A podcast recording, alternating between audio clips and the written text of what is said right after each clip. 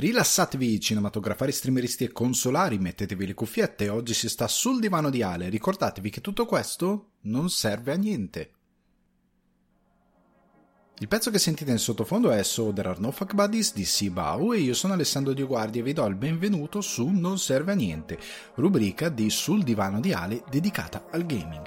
Vi ricordo che sul divano di Ale lo potete trovare su Spotify, iTunes o Apple Podcast, Google Podcast, Deezer, Amazon Music e Budsprout. Ragazzi, bentornati su Non Serve Niente, come sempre sono mega contento di avervi qui con me sul divano a parlare di videogame in Non Serve a Niente. Eh, sono carichissimo stamattina, sto registrando di mattina con una buonissima tazza di caffè enorme, bollente di fianco a me, appena fatto colazione sono, sono, un cannone stamattina, mi sento come, non lo so, Crash Bandicoot quando prende la maschera dell'invincibilità, mi sento più o meno così questa mattina. Comunque sono super carico anche perché questa settimana c'è tantissimo da dire. C'è una bella domanda, ci sono tanti spunti di riflessione e sono anche molto positivo perché l'account Instagram nsn underscore non serve a niente è molto attivo, nel senso che eh, finalmente ho trovato la, la, quadra di come gestire l'account e quindi sostanzialmente se seguite nsn underscore non serve a niente tutti i giorni trovate almeno un paio di news perché è quello che faccio su quel su quell'account Instagram un paio di news dedicate al mondo del gaming. Ovviamente condivido anche il podcast come lo condivido sul mio account Alessandro Andescordio Guardi, il mio account principale, però se vi interessa solo ed esclusivamente il gaming o se avete un particolare interesse per il gaming e volete le news, seguire le news tutti i giorni, ovviamente evito di postare, ve lo dico adesso, ho già gestito pagine di videogame, sarebbe facilissimo condividere dei cosplay sarebbe facilissimo condividere una bella foto di una cosplayer e prendermi una quantità di mi piace enormi, ma non voglio attirare l'utenza sbagliata. Voglio attirare un'utenza che è interessata al gaming, ai videogame e che vuole seguire questo tipo di informazione. Non mi interessa condividere cosplay, non mi interessa condividere roba di contenuti di questo tipo che non sono da denigrare, ma semplicemente non voglio attirare un determinato tipo di massa che mi porta magari anche un determinato tipo di tossicità legata al mondo dei videogiochi. Non ho nessuna intenzione di aderire a questa cosa. Se vi interessano le news, seguite la pagina, così potete avere tutti gli aggiornamenti ogni giorno riguardo le notizie. Eh, I post sono studiati per essere brevi, stringati, con le informazioni che dovete avere, date correttamente. Ovviamente, se ci sono informazioni più complesse da discutere, vengono discusse qui su Non Serve a Niente o se c'è qualche approfondimento particolare lo discuto sul sito nonserveniente.com e ovviamente avrete sempre una nota a margine quando questo avviene o in caso quando ci sono del, dei contenuti che hanno bisogno di un approfondimento diverso come il gameplay che è stato diffuso settimana scorsa questa settimana più che altro di ehm, Before eh, mi sto dimenticando The Day Before, ecco, è stato diffuso questo nuovo gameplay di The Day Before, io ho aspettato a guardare il gameplay e ho fatto una reaction, più che altro una commentary, dove ho guardato il gameplay e ho dato le mie impressioni su The Day Before, che potete trovare sul canale YouTube, non serve a niente, è tutto lì. Mm, ripeto, su Instagram le news sono, non hanno una descrizione nel post, sono, nell'immagine trovate tutte le, infor- le, immagini, perché a volte sono più di una, perché la news magari ha qualcosina in più da dire, trovate tutto quello che vi serve. Come in questa puntata discuterò qualcosa relativo al Resident Evil Showcase, ma su Instagram trovate coi punti quello che è stato presentato e le informazioni che poi discuterò anche qui, ma che lì già trovate punto per punto. Quindi ragazzi, inizio a bomba, eh, sono mega contento, ripeto, di, di, star portando, di portare avanti questo progetto, nonostante non sia un progetto super primario, ma sia una cosa che ci tengo a fare eh, per rimanere in contatto col mondo dei videogiochi, perché è una cosa che ho sempre fatto per anni, per qualche anno l'ho abbandonata e me ne è dispiaciuto non, non essere dentro il mondo dei videogiochi parlandone e standoci vicino e trattandoli ma solo diciamo da spettatore esterno e a volte saltuario e quindi ci tenevo a mh, creare qualcosa in modo tale da tornare nel, nell'arena e soprattutto nel rimanere vicino a qualcosa che mi appassiona molto e condividerla con, con qualcuno è sempre un obiettivo, un buon obiettivo. Veniamo però agli argomenti di questa settimana. Io vi dico già che c'è, c'è una cosa che ho già discusso prece- nelle precedenti puntate quando si è parlato di gaming digitale. Io ho avuto una gran voglia di provare il Game Pass di Xbox e non lo sto provando perché al momento sono oberato di giochi da giocare, nel senso che se fossi stato un universitario, se fossi stato comunque uno studente con molto più tempo a mia disposizione, probabilmente avrei un po' di meno questo problema. Ma attualmente per PlayStation Now, PlayStation Plus, eh, qualche sconto Nintendo che è, è venuto fuori, cicciato fuori, e qualcosa che sto giocando su PC, io al momento ho in, in corso la run di Final Fantasy VII Remake, che è uscito col Plus dello scorso mese, gratuitamente. La run di... Ehm, sto giocando Super Mario eh, The Origami King. Sto giocando Below, che l'avevo nella mia libreria Steam perché era stato messo in sconto, l'ho comprato, non so neanche di che... Cioè, ho iniziato, troverete forse qualche game... Anzi, senza forse, troverete dei gameplay sul canale perché ci sto giocando e mi sta piacendo. L'altro giorno sono iniziati dopo l'indie showcase di Nintendo, è arrivato qualche titolo interessante e mi sono ricordato dei saldi degli indie di Nintendo e mi sono preso con i punti, quindi senza neanche pagare. Eh, eh, Eris mi pare che si chiami, oddio sto avendo un lapsus totale sul titolo del gioco, comunque molto interessante a livello visivo, quindi non vedo l'ora di iniziare a giocare. Sono davvero preso da un sacco di titoli, ho veramente un sacco di cui giocare. E quindi il Game Pass in questo momento non lo voglio provare semplicemente perché non ho occasione di, di, di, giocare, sono veramente preso, più impegni di lavoro altre cose, sono veramente... non so cosa fare prima. Considerando poi che se non serve a niente, mi sto... Eh, siamo sotto Oscar, quindi sto recuperando tutti i film degli Oscar, quelli che mi mancano più altri progetti che sto facendo, quindi c'è sempre del lavoro da fare, veramente non ho il tempo per recuperare tutto quello che vorrei recuperare. E anche la run di Final Fantasy VII sta durando di più perché ci sono dei, dei, dei, dei giorni in cui, eh, ok, ho voglia di giocare, che ore sono? È l'una e un quarto. Ok, mi devo alzare alle sette e mezza, magari no. Facciamo che rimando. e, e, quindi non, non c'è occasione di, di approfondire. Però vi dico già che, che tra Final Fantasy VII Remake e Paper Mario di Origami King, sto preferendo Paper Mario di Origami King. Entrerò più nello specifico prossimamente. Però sono due giochi diversi, eh. sono sì, hanno delle meccaniche RPG e quant'altro, sono due giochi diversi, ma Paper Mario Origami King mi sta piacendo molto di più in tutto come progetto. Poi parlerò di Final Fantasy VII Remake. Però, ecco, sappiate questa cosa. Veniamo però agli argomenti della settimana, perché parto da una domanda che mi ha posto uno di voi, Eric Nicoli, che ringrazio perché è un ascoltatore fedele del divano, ha posto già altre domande in passato e mm, ti ringrazio Eric per aver posto anche questa domanda per non serve a niente, che mi solleva appunto la questione E3. E ora vado subito a leggervi la domanda. Eric mi chiede, allora, ciao Alessandro, avrei una domanda per la prossima puntata di Non Serve a Niente. Cioè, secondo te che fine farà le 3? Perché incredibilmente quest'anno l'hanno annunciata, ma sarà solo online. Per ovvie ragioni è completamente gratis.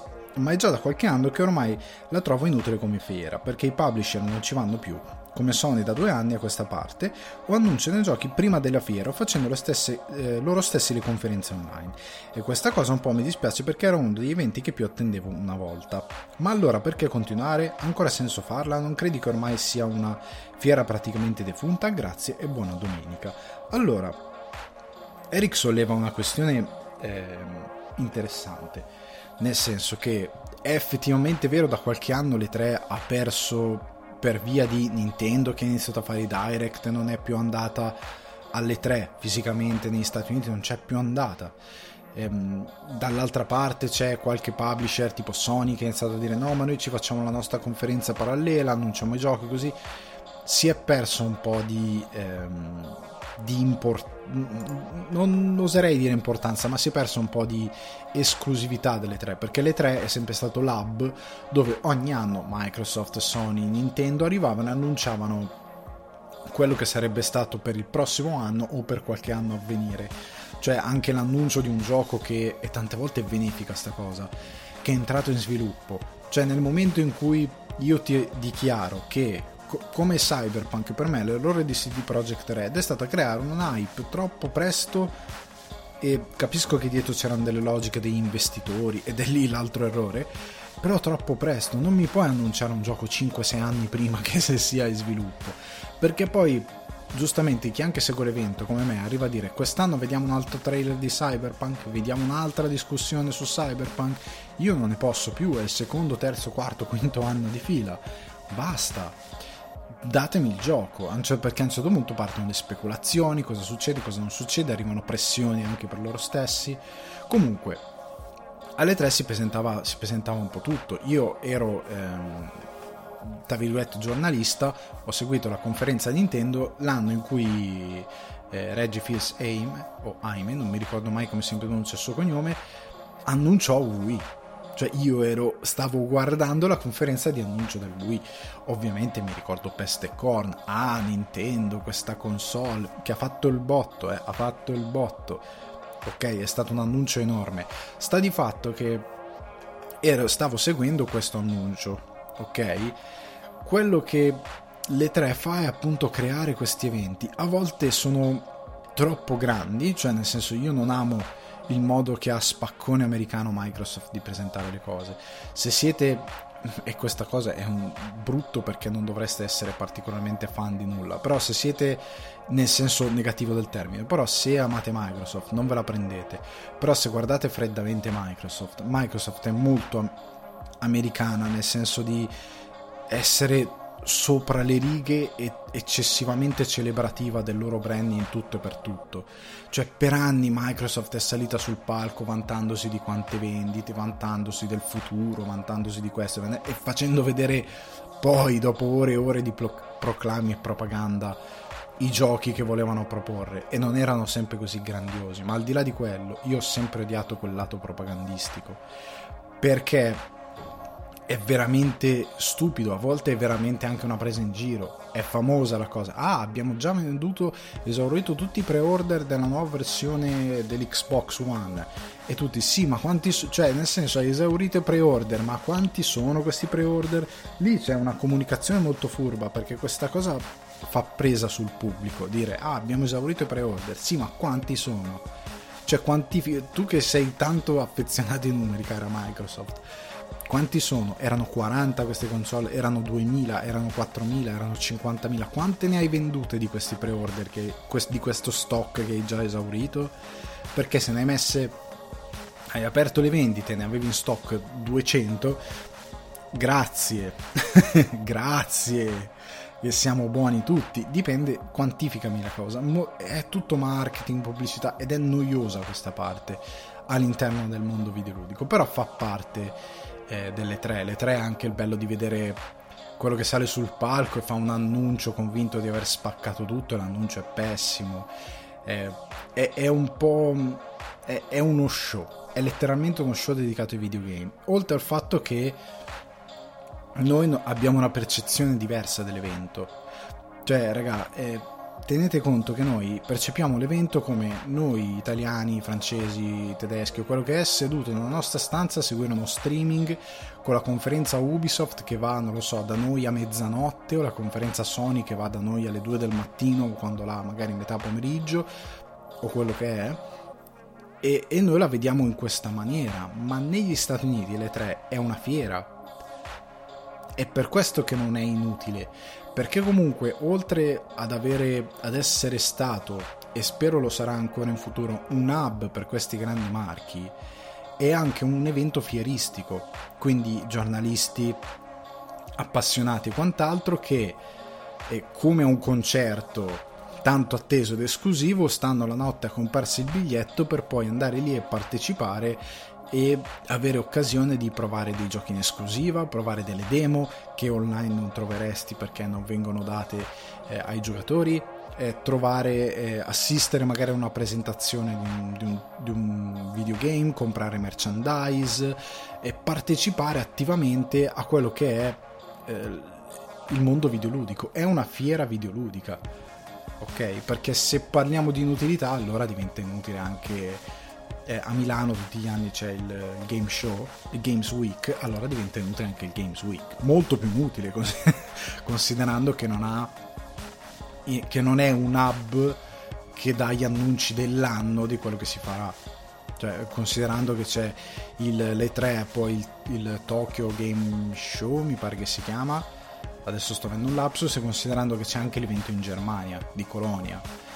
Che cavolo serve quello di Milano? Che è più o meno nello stesso momento degli altri due, considerando che ha avuto le 3 alle spalle.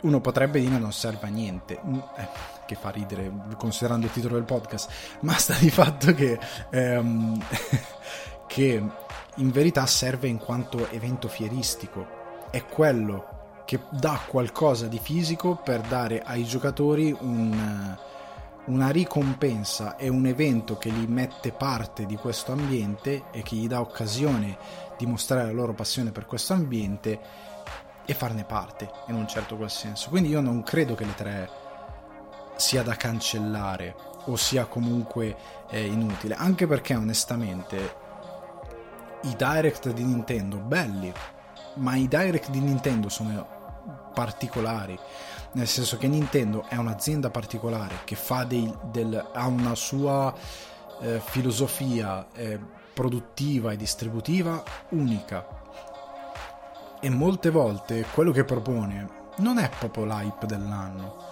cioè, ci sono dei Nintendo Direct dove sì, ok, dai, eh, hanno annunciato questo di nuovo, hanno annunciato quell'altro di nuovo, ma sono titoli veramente per uno che vive tanto il mondo Nintendo. Il videogiocatore, in quanto massa, in quanto, eh, in quanto appunto, eh, come possiamo dire, come community globale non è sempre in hype per quello che annuncia Nintendo, perché quello che annuncia Nintendo a volte è solo loro, è una cosa ben specifica e si nutre di un pubblico ben specifico.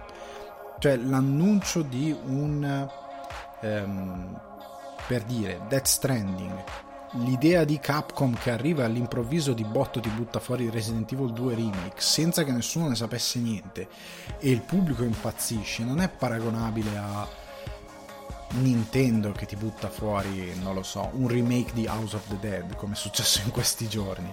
Cioè lo guardi, se, sei, se hai un po' di nostalgia dici, ah ok, bellino. Ma finisce lì, o comunque un titolo come... Eh, ah ok, riportiamo Luigi's Mansion. Eh, bello, bello Luigi's Mansion, ci voglio giocare, ma in relativamente di impatto rispetto al grande pubblico. È un bel gioco, ben strutturato, ma non avrà quell'impatto lì. Oltre al fatto che Nintendo vive di un sacco di titoli collaterali meno di prima fascia, che sono famosi, che portano comunque soldi nelle casse di Nintendo, ma che non sono globali. Cioè non hanno che, ripeto, è una questione proprio di impatto.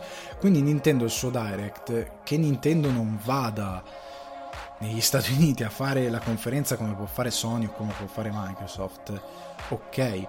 Per me che Sony si faccia il suo evento e non vada alle tre non è bene. Cioè sono contento che anche se è digitale Sony prenda parte, ma vorrei che nel momento in cui le tre ridiventa fisico Sony ci va, perché se ci va solo Microsoft e quindi eh, Microsoft gioca in casa, crea, va a polarizzare ancora di più quello che è la sua... Mm, la, la sua presa sul grosso pubblico e Sony in questo momento, anche per quello che vedremo tra poco, è un attimino indietro, deve giocare d'attacco ora, perché finora ha giocato in difesa, so- Microsoft ha giocato in attacco e ha iniziato a guadagnare terreno.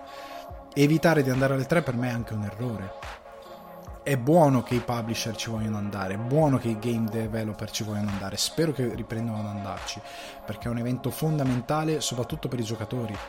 Cioè io sono convinto che se voi poteste andare alle 3 fisicamente cambiereste completamente idea, cioè sareste veramente eh, allibiti, cioè anch'io vorrei andarci fisicamente perché l'ho sempre seguito in modo virtuale, le conferenze, quello che è, ma vorrei andare fisicamente, sarebbe molto bello, non l'ho mai fatto, ma sarebbe molto bello. Veniamo alla prossima, eh, agli argomenti diciamo, di questo podcast dopo aver eh, risposto alla domandona. E veniamo a Kojima e Microsoft e cosa cavolo sta succedendo a Sony.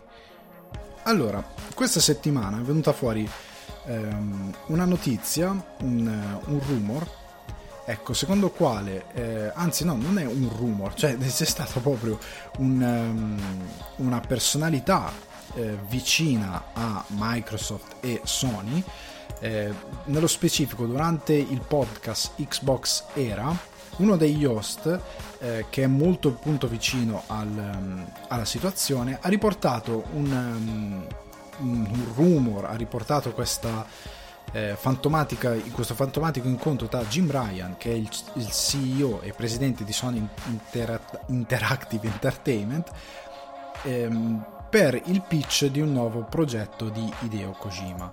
E pare che il, ehm, il, buon Jim Ryan, che a me non sta piacendo per nulla per quanto riguarda la gestione di Sony e secondo me sta agendo in difesa da conservatore sta facendo danni, ha rifiutato nuovo, la nuova IP di Hideo Kojima.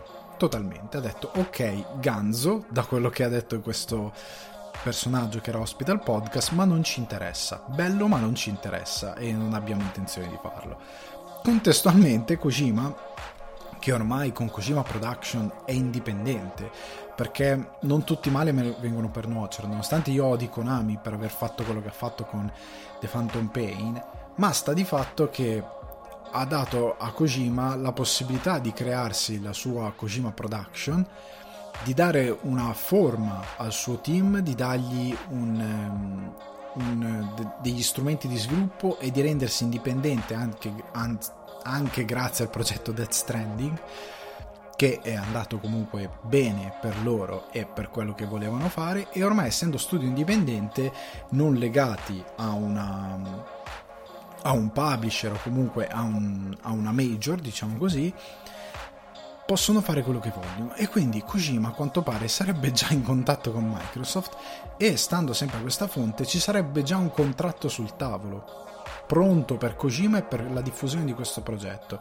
E Kojima dovrebbe solo definire con Microsoft i dettagli per mettere una firmetta e realizzarlo e realizzare questa IP che è in pre-produzione che comunque Kojima Production a quanto pare ci, ci sta già lavorando su come annunciato, per me Sony sta sbagliando tutto. Questo Jim Ryan non capisce una ceppa, secondo me.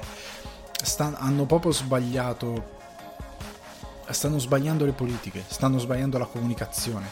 Ti, in un momento in cui Microsoft compra Zenimax e si butta di esclusive tra ehm, titoli enormi di Bethesda, di, di software e di altre grosse realtà che ora sono esclusivi Microsoft e dipende da Microsoft il fatto che possa dire ok facciamoli multipiatta ok però dipende da Microsoft eh, in un momento così a Sony cosa rimane? O davvero fai quello che tanti hanno detto eh, Sony compati Konami compati Konami prendi tutte quelle IP che la gente eh, chiede a gran voce Silent Hill, Metal Gear Solid anche se Metal Gear Solid io lo lascerei stare prendi tutte queste grandi IP e ci fai qualcosa, le riporti perché Konami ha molte IP che sarebbe interessante sviluppare e che non hanno uno sviluppo da diversi anni e che potrebbero portare delle buone esclusive a Sony. Ma allo stesso tempo Sony ha bisogno di investire su nuove, nuovi developer, di dare credibilità e terreno di, di fertile a nuove esclusive e non può farlo rifiutando uno come Kojima, che ha i difetti che ha. È uno che ha ambizioni grandi, che chiede budget grandi, ma è uno che quando arriva a un E3 appunto e presenta qualcosa la gente impazzisce, crea un evento, crea movimento all'interno del mondo del videogame, crea qualcosa di cui si parla e si discute e si gioca soprattutto. Death Stranding l'ha provato non ha avuto l'impatto di Metal Gear Solid, ma comunque la versione PC è una delle migliori pers- vers- conversioni PlayStation PC. È solida, funziona bene, è, è veramente ganza, ok? Oltre al fatto che ha generato oltre 27 milioni in meno di un anno, da luglio a, a cos'era il report di recente di questi mesi, quindi in meno di un anno ha generato questi 27 milioni, quindi per il publisher che lo ha distribuito su PC è stata una miniera d'oro. Su Sony comunque ha avuto ha generato profitto, quindi ha, ha avuto un, un incasso, quindi è andato bene, ha generato un base enorme. Io non capisco la scelta di rifiutare un, um, un nuovo titolo di Kojima, soprattutto per quello che sta arrivando dopo. Perché l'altra notizia che avevamo già introdotto settimana scorsa è che ehm, è stato rifiutato il pitch di Days Gone 2 e l'ex director di Days Gone e ex di ehm, Band Studio, uno dei fondatori che è andato via eh, insieme all'altro fondatore, è ospite di ehm, David Jaff, creatore di God of War, al suo podcast, ha parlato del, um, di questa situazione. Ha parlato di come Days Gone 2 per il pitch doveva avere una coop fin dall'inizio, quindi doveva essere cooperativo, possibilità cooperativa fin dall'inizio, doveva avere un mondo di gioco condiviso tra i giocatori. Ok, quindi doveva, aveva delle grosse ambizioni, era una cosa che volevano già fare con il primo capitolo, però era troppo grande e quindi l'hanno riservata per un secondo capitolo, affinando probabilmente tutte quelle che sono le meccaniche che invece sono già presenti nel titolo. E che eh, mi raccomando tenete a mente che il 18 maggio eh, se, non, se, non, ricordo male sì il 18 maggio 2021 se siete utenti PC il titolo arriva su PC quindi Days Gone arriverà su PC che è una gran cosa. Io sono contento e spero che vada bene. Comunque sta di fatto, Days Gone aveva questa proposta di pitch ed è stata rifiutata. È stato detto anche che suonava più come eh, non oggi ma magari domani, ma sta di fatto che il director, ehm, no scusate, il um, Jim Ryan, il CEO, ha rifiutato questa, questo pitch. Ha rifiutato perché sta giocando sul sicuro e al, al momento sta investendo su Naughty Dog. E perché è stata la, la, la, la grossa carta vincente di PlayStation, perché tra Uncharted 4 questo The Last of Us Parte 2 che ha fatto uno sfacelo di premi, di vendite, è, è stato un, una miniera d'oro, ora sta investendo su Naughty Dog perché vuole giocare sul sicuro. E se da un lato capisco, ok, battiamo il ferro finché è caldo, ma potresti fare dei danni se bruci lo studios. E ora andiamo anche su tutte quelle che sono le, mm, le novità relative a questa decisione. Perché secondo eh, oggi tutti cognomi impossibili, Jason Schreier, pronunciamolo così, che scrive per Bloomberg e che è stato per anni un giornalista di Kotaku, fino al 2020 è stato un giornalista di Kotaku che ha scritto dei libri dedicati al gaming e che ha, ha fatto molte... Ehm, indagini investigative all'interno del mondo del gaming, è un tizio veramente forte, era ospite del podcast Minimax e ha detto e ha parlato appunto di cosa sta succedendo con Naughty Dog e Days Gone e quant'altro, e più che altro con Naughty Dog. Sostanzialmente cosa, cosa succede? Perché c'è questo remake di The Last of Us in produzione, che come detto settimana scorsa per me è una pessima idea, ma perché ehm, c'è questo remake in corso? Per il semplice motivo che stando a quello che ha detto il buon Schreier il multiplayer che sta sviluppando Naughty Dog che all'inizio doveva essere il multiplayer di The Last of Us ma poi vista la, l'enorme quantità di idee è diventato un titolo sé stante Naughty Dog con ehm, il, il CEO di Sony cosa hanno detto? abbiamo un team enorme e non tutto il team ha necessità di lavorare su questo multiplayer.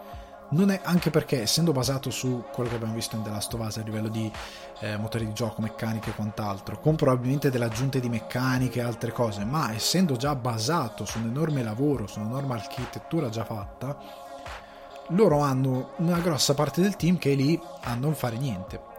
E quindi, citando lo stesso Schreier, dice eh, che sostanzialmente loro hanno pensato avevamo un po' di gente che aveva bisogno di lavorare e questa era la soluzione elegante, quindi metti a lavorare sul remake di The Last of Us, così da prendere confidenza, da far prendere confidenza ai developer con la PS5 e dare vita a questa cosa, ovvero al remake di The Last of Us. Qualcosa da fare per il prossimo anno o poco più, mentre il resto è in pre-produzione.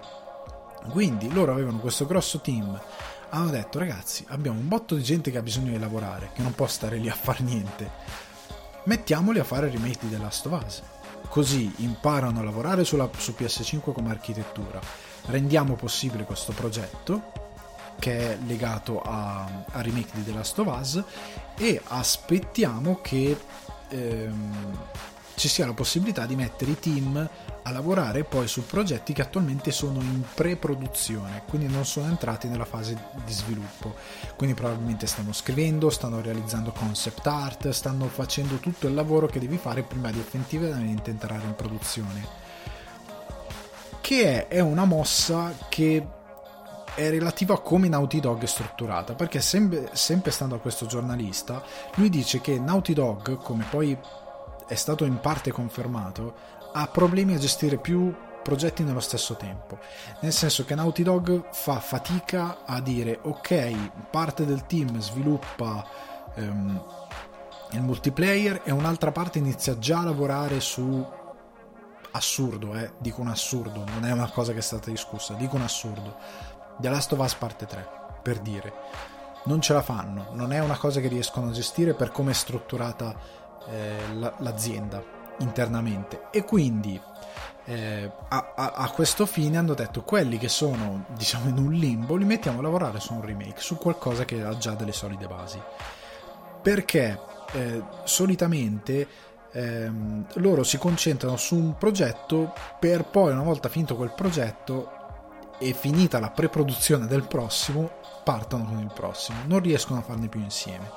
Ma lo stesso Evan Ellis, eh, Ellis eh, presidente di Naughty Dog, aveva parlato in un podcast di questa cosa molto recentemente. Aveva detto che sostanzialmente Naughty Dog è sotto una ehm, ristrutturazione del, ehm, del, del team di come è sviluppata l'azienda in modo tale da poter riuscire a fare questa cosa e che quindi probabilmente la prossima cosa importante di Naughty Dog la vedremo tra diverso tempo e io credo che sarà The Last of Us parte 3 quindi il prossimo progetto grande di Naughty Dog potrebbe arrivare tra 4-5 anni secondo me per come sto capendo io le cose ma venendo a questa cosa eh, loro appunto si sono messi a lavorare su questo multiplayer con in parte di gente di Band Studio c'è questo Uncharted 5 fantomatico con parte dei developer e parte di band studio che si sta lavorando.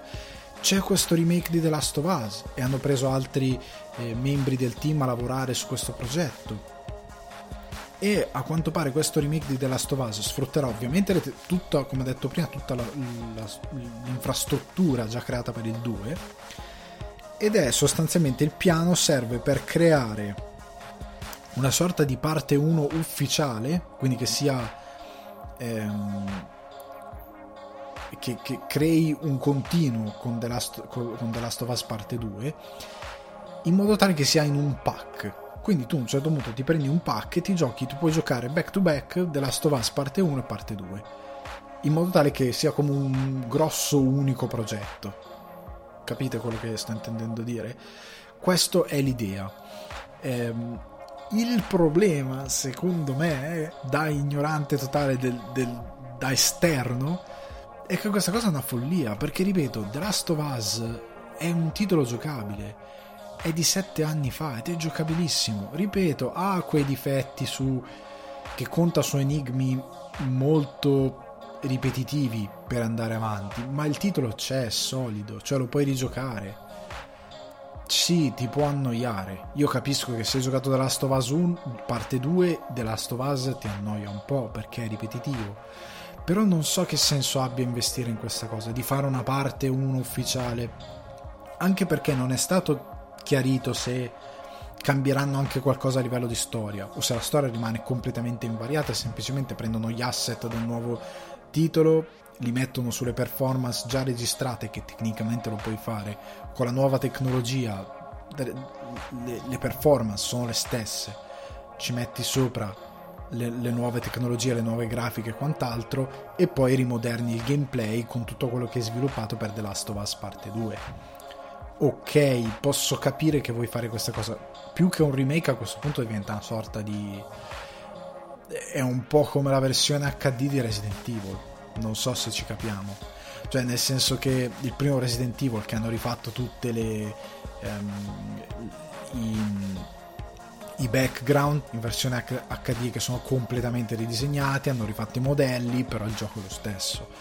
Se un'operazione di questo tipo e ti porta via un anno e mezzo, due anni quello che è di sviluppo, considerando che probabilmente hanno già iniziato, mi può andare bene.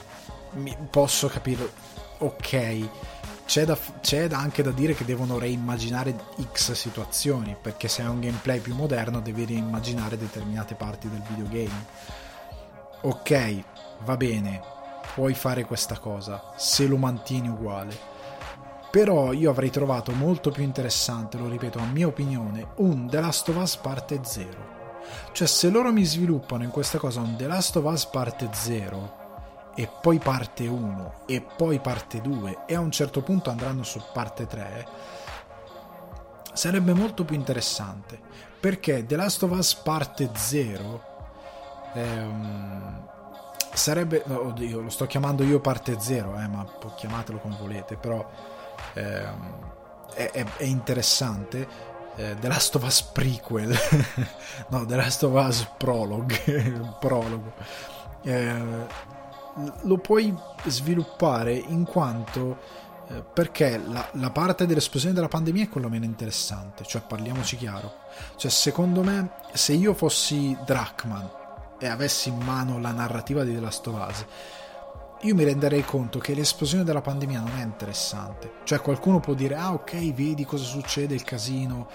Quello lì è raccontato fondamentalmente tutto in ehm, The Last of Us parte 1, chiamiamolo così, nel prequel dove tu vedi Joel con la figlia e, e hai il racconto del dramma di Joel che ti fa capire che è diventato come è diventato e quello che è il suo trauma, ma ti dà anche modo di capire co- cosa è successo in che contesto siamo. Oltre al fatto che quell'idea di staccare e dirti vent'anni dopo, a livello narrativo è potentissimo.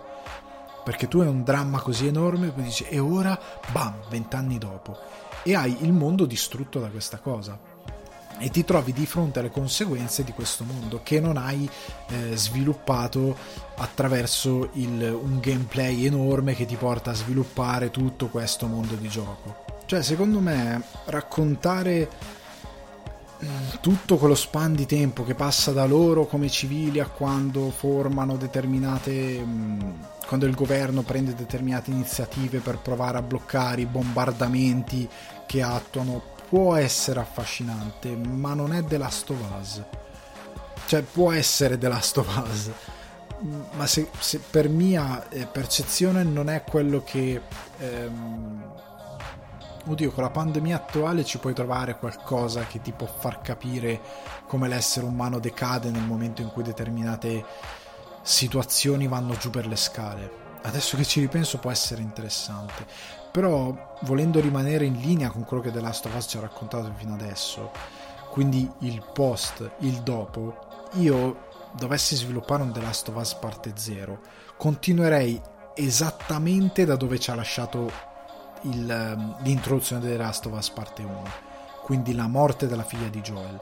Continuerei da lì, quella, quella cosa, per andare avanti con Tommy fino a un certo punto e fare un, una nuova parte introduttiva che ti sblocca un altro pezzo di questo flashback e che ti porta a come Joel e Tommy reagiscono a quella cosa e cosa gli succede andare pochino eh, più avanti per poi stopparsi di nuovo fare un altro salto temporale magari non di 10 anni magari di 5 anni ok? Farti vedere già le conseguenze di quello che il governo e, e, in generale il mondo ha fatto per provare a combattere questa pandemia fallendo miseramente e farti vedere come Joel e Tom cosa sono diventati Joel e Tommy in quel piccolo span di tempo come sono diventati dei eh, contrabbandieri eh, e cosa a un certo punto rompe il rapporto tra Joel e Tommy. Ho detto 5 anni per dire perché adesso non mi ricordo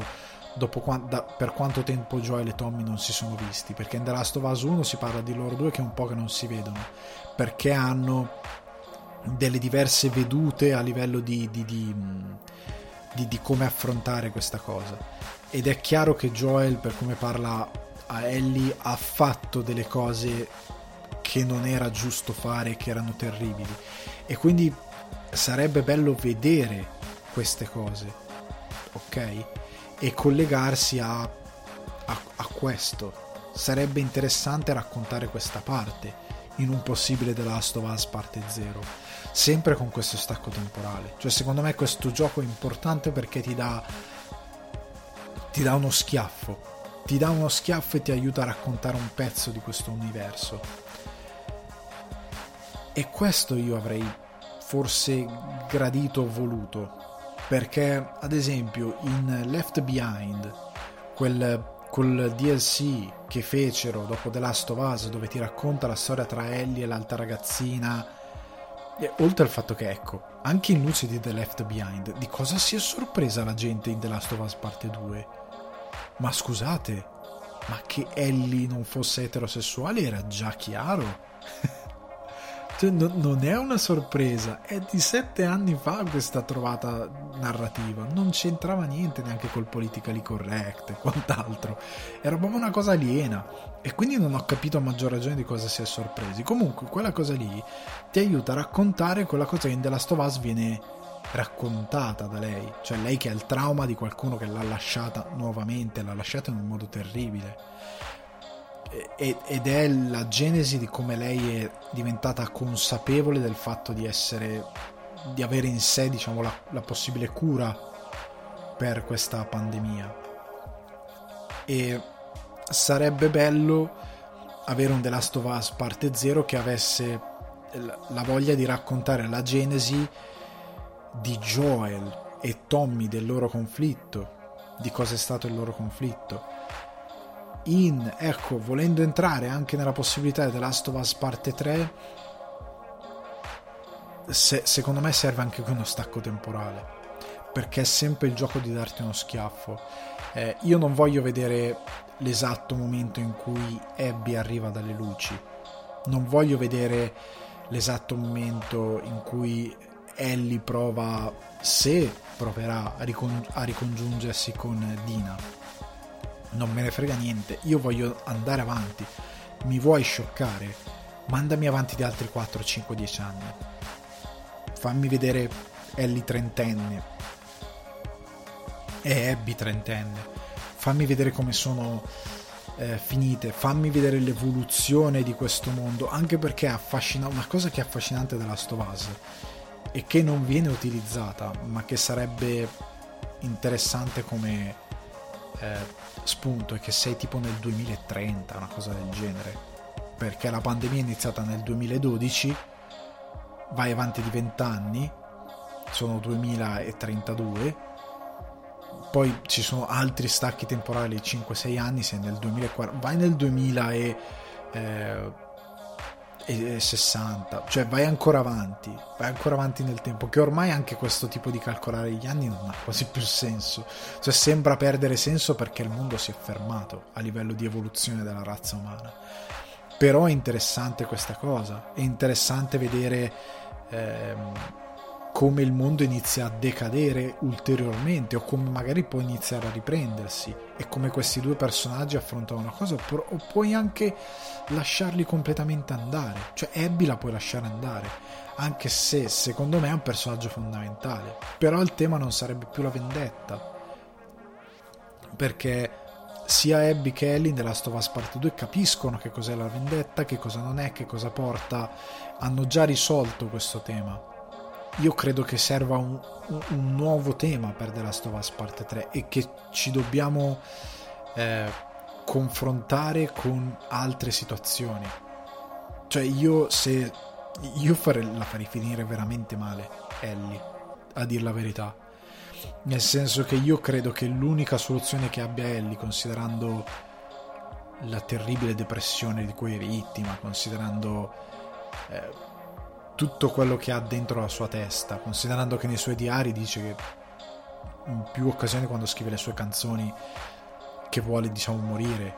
Eh, io credo che l'unica soluzione che abbia Ellie a livello narrativo sia concludere The Last of Us con lei che si trova un altro dottore. Cioè io credo che The Last of Us parte 3 per Ellie potrebbe essere lei che va a cercare quest'altro dottore un fantomatico perché non, non, credo che quello delle luci fosse l'unico in tutta America potesse fare sta cosa ce ne sarà qualcun altro che è, so, è sopravvissuto un dottore in grado di questa cosa in tutti gli Stati Uniti e che sfiga terrificante.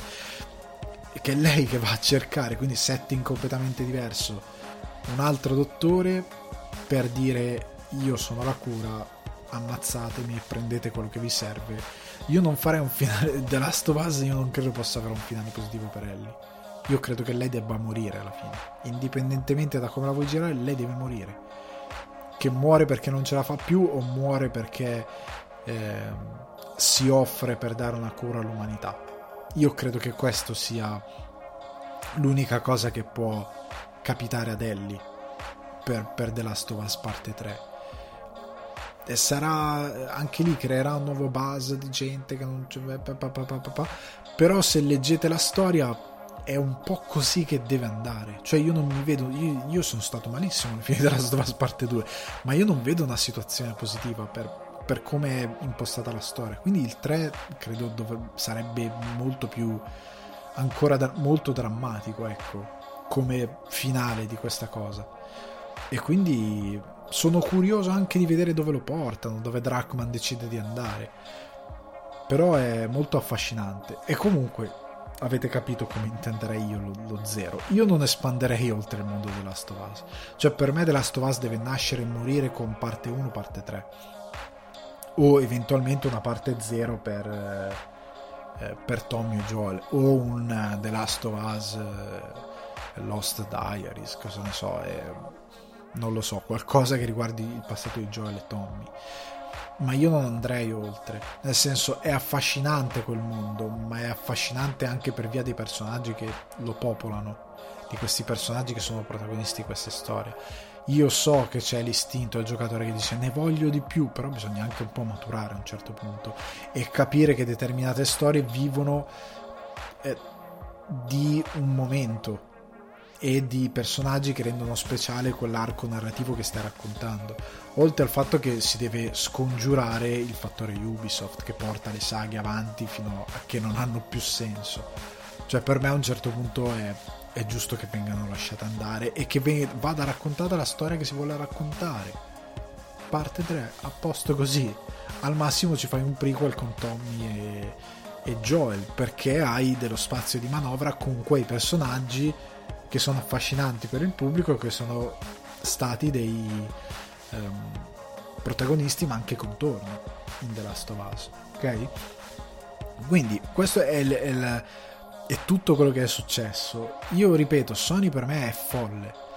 Io capisco l'idea di investire su Naughty Dog, capisco che quella che ti ha portato effettivamente un'IP nuova e attu- nel presente attuale è molto difficile portare un'IP nuova che funzioni così tanto capisco la tentazione, però Days Gone 2 era figo come idea e c'era spazio di manovra per implementare un'esclusiva PS5 non PS4, un'esclusiva PS5 con delle funzionalità. Se io penso all'idea di un mondo condiviso, penso a Death Stranding.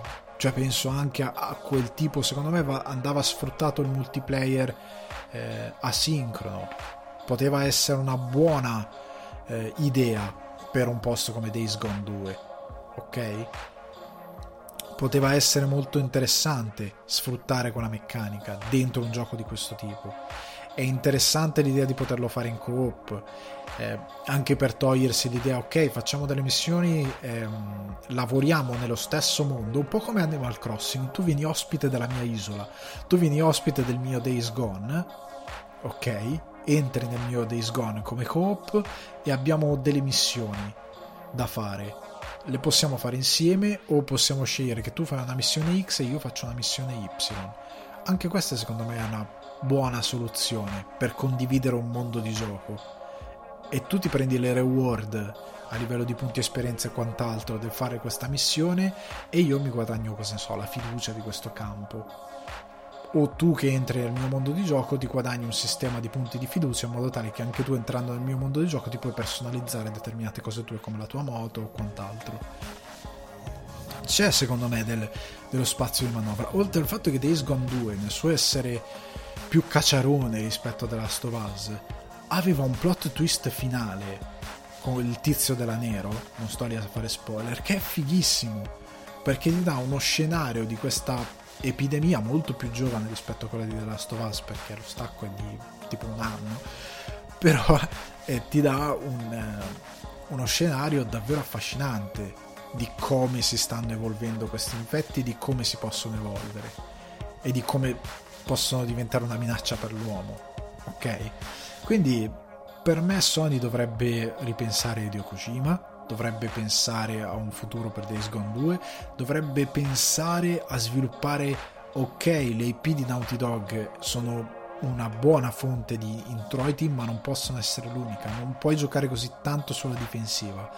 Devi pensare a un modo che perché sennò PlayStation 5 rischia eh, con PlayStation con la prossima evoluzione di essere un fallimento. PlayStation 5 rischia di esserlo già adesso, nonostante abbia dei numeri molto positivi a livello di vendite, però ha bisogno di più ciccia, cioè dovete dare ai giocatori qualcosa. Ok che nell'immediato state guadagnando magari con le console, però deve esserci qualcosa che deve venire fuori. Qualcosa di grande, di sostanzioso, anche la promessa di qualcosa di tra tre anni che arriva, di grosso, però nel frattempo dovevate avere già qualcosa che arrivava oggi per PlayStation. Comunque, io non sto bene capendo.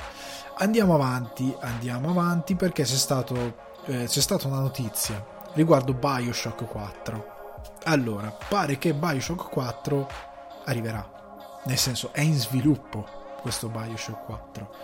Ovviamente non è in sviluppo da Ken Levine, che era stato si è allontanato, aveva chiuso il suo studio, Irrational Games, mi pare, sto avendo un lapsus, aveva chiuso il suo studio, si era allontanato dopo eh, aver finito Infinite che aveva sollevato polemiche e quant'altro che credo che ora non sarebbero eh, venute a galla perché è cambiato nel frattempo una certa apertura mentale e Bioshock 4 è stato dato in sviluppo a uno studio creato da Take Two che si chiama Cloud Chamber ed è guidato da eh, Kelly Gilmore, eh, che ha appunto parlato, ehm, che no, non ha parlato di niente, scusate, che sostanzialmente ha preso ehm, in mano questo progetto dopo che a quanto pare, secondo un report di Kotaku, era già fallito nel 2016, nel senso che un progetto portato avanti di Certain Affinity è stato chiuso nel 2016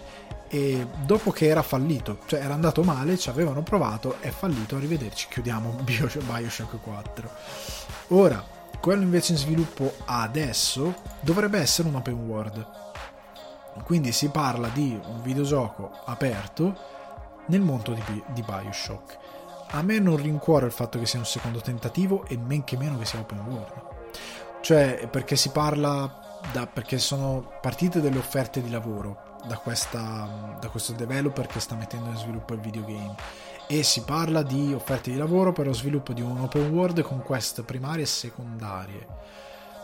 E io non ne posso più nel senso che io preferisco qualcosa appunto The Last of Us 2 non è un open world.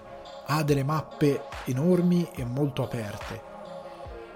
E io preferisco questo.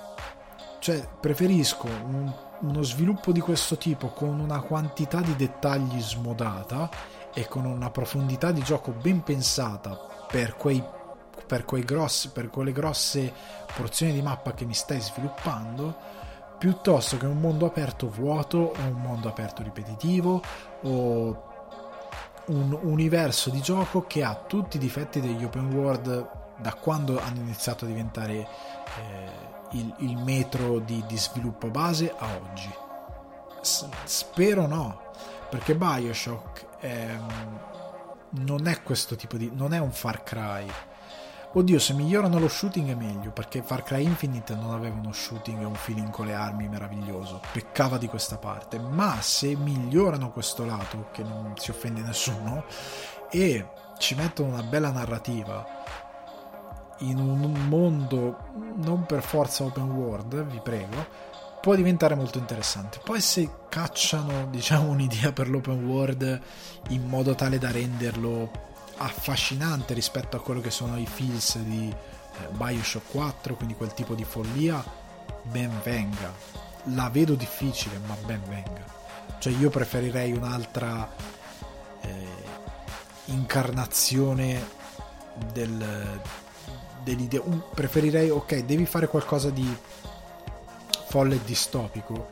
Immagina un mondo che è diventato folle e distopico. Quindi proponimi una città magari, tipo GTA o Cyberpunk, completamente distopica, folle, piena di assassini, omicidi, pazzi psicopatici che si prendono questo, eh, il, oddio non mi sto ricordando più, l'Adam, eccetera, eccetera, i plasmidi. Ok, se mi pensi una cosa del genere io ci posso stare, devi farmi, però devi cambiarmi profondamente Bioshock. Cioè mi puoi fare idea a caso, un noir distopico, ambientato in questo mondo con plasmidi, Adam, eccetera, eccetera, popolato da dei, dei killer efferati, e tu sei questa sorta di eh, detective che si mette a, a, indagare per fermare questa banda di psicopatici che ormai ha preso eh, la città. Oppure mi racconti questo mondo distopico dove è pieno di questi personaggi, però c'è da, da scongiurare il rischio Borderland cioè che vada tutto su, sopra le di quel tipo, colorato e super, eh, è super leggero per tutti e che non ha nulla di gotico, eh, malato e distopico che, ha invece, che hanno gli altri due Bioshock. Cioè vorrei che mantenesse comunque quella, quella vena. Spero che non vada sul sul Borderlands, cioè facciamo una cosa fuori di testa dove tutti ridono maniacalmente, però è tutto colorato di viola, verde, arancione e quindi si ride, alla fine si prende leggera. Spero invece che sia una roba, tienimi dei toni cupi, fammi una sorta di Gotham City piena di, di psicopatici, pieni, infilzati di Adam dalla testa ai piedi. Fammi una cosa così e può essere interessante. Ehm, altrimenti no, altrimenti ho paura potrebbe essere una schifezza immonda o non una schifezza ma qualcosa di veramente ecco morbidiamo i toni qualcosa di veramente banale a livello di, di concezione. L'ultima cosa è faccio un riassuntone sul um, um, sullo showcase di Resident Evil ah piccola postilla l'Ubisoft, l'Ubisoft Forward, parlando di E3, sarà l'E3 2021, il 12 giugno, quindi save the date, ore 21 italiane, quindi un orario anche decente, lo Ubisoft Forward con tutte le novità Ubisoft di quest'anno sarà alle 3. Veniamo a Resident Evil Village. Allora, cosa si è imparato dallo showcase? Uscirà una demo ci sarà una demo di Village che arriva su PS5, PS4, Xbox Series X ed S, Xbox One, Steam e Stadia. È una demo che sarà giocabile per 60 minuti di tempo e in Europa, Italia quindi diciamo, arriva eh, dalle 2 per 24 ore, dalle 2 del mattino del 2 maggio alle 2 del mattino del 3 maggio. Ci sarà questa demo e potrete esplorare il castello di Resident Evil come il villaggio. Sta a voi decidere se farli tutti e due o se fare un po' e un po'. Avete abbiamo più che altro 60 minuti, quindi sfruttiamoli come ci interessa. Io credo che mi mi girerò il villaggio perché non voglio spoiler sul castello. Cioè, voglio vederlo dopo. Preferisco villaggio, faccio un giro, sparo. Oltre a questi eh, 60 minuti, gli utenti PlayStation av- avranno un evento PlayStation Early Access che si intitola 8 Hours in, the Vill- in Village, senza te. S- sono 30 minuti di demo giocabile liberamente e sarà giocabile dalle 7 mm, dalle 19 del 18 aprile, quindi dalle 7 pm del 18 aprile alle 3 del mattino del 19 aprile, quindi per questo 8 ore. Sarà consentito lo stream, quindi se siete streamer o quello che è, potete streamare tranquillamente la demo e questa demo sarà praticamente eh, in pre-download, cioè avrete la possibilità di um, avviare il pre-download della demo prima che effettivamente sarà giocabile. Lo potete scaricare ancora prima, così quando arriva cotta e mangiata, la pigliate e, e giocate, via, che è una cosa grandiosa. Altre cose mostrate allo showcase, secondo me interessanti, sono che ehm, in, in, questi in questo nuovo Resident Evil è stata messa la modalità Mercenaries che era già in ad esempio Resident Evil 2 anche nel remake e è la modalità che è quella super um, arcade se non la conoscete. Sostanzialmente siete voi che vi muovete per la mappa di gioco avete un obiettivo cioè dovete um, ammazzare x cose o arrivare da un punto A a un punto B in tot tempo di, distruggendo tutto quello che vi si para davanti. E per rendere più, eh, ancora più arcade ancora però più profonda questa modalità eh, in Mercenaries è stato introdotto uno shop dove potete comprare armi e potenziamenti e potenziamenti appunto per personalizzare le armi perché sarà possibile migliorare le vostre armi ma soprattutto sviluppare delle abilità il vostro personaggio avrà modo di sviluppare delle abilità in modo tale da rendere ehm, più interessante, più longeva e più affascinante da giocare per il giocatore questa modalità Mercenaries. Quindi a me piacciono queste iniziative di Capcom perché Capcom il suo lato arcade non, lo bu- arcade non lo butta mai via. E io gli voglio veramente bene per questa cosa perché anche Resident Evil 7 cioè tanti ne hanno parlato male ma perché sono dei folli secondo me. Ma la, la modalità extra dove tu giochi il, lo zio di Zoe vai in giro siccome lui è un boxer, va in giro a prendere a pugnazzi in faccia i cosi di melma nera, i mostri di melma nera che ci sono in giro per la mappa. Io ho, ho visto quella cosa e sono impazzito, era troppo bella per essere vera. Cioè dove spacchi tutto a pugnazzi in faccia. cioè è una roba di... È, è, è trash, è sopra le righe, è molto arcade ma è divertente ed è una cosa che i videogame non devono mai dimenticare di essere divertenti. E il fatto che Capcom mi metta una modalità Mercenaries con la possibilità di avere queste sfide che rendono il gioco più simpatico ragazzi io gli voglio bene. Anche perché la giocabilità di, di questi Resident Evil è una buona giocabilità. Chi ha detto che Outlast con le pistole è un folle veramente un folle. Non conosce Resident Evil non conosce Outlast e non conosce è un bel gameplay arcade di Capcom, proprio non sa niente.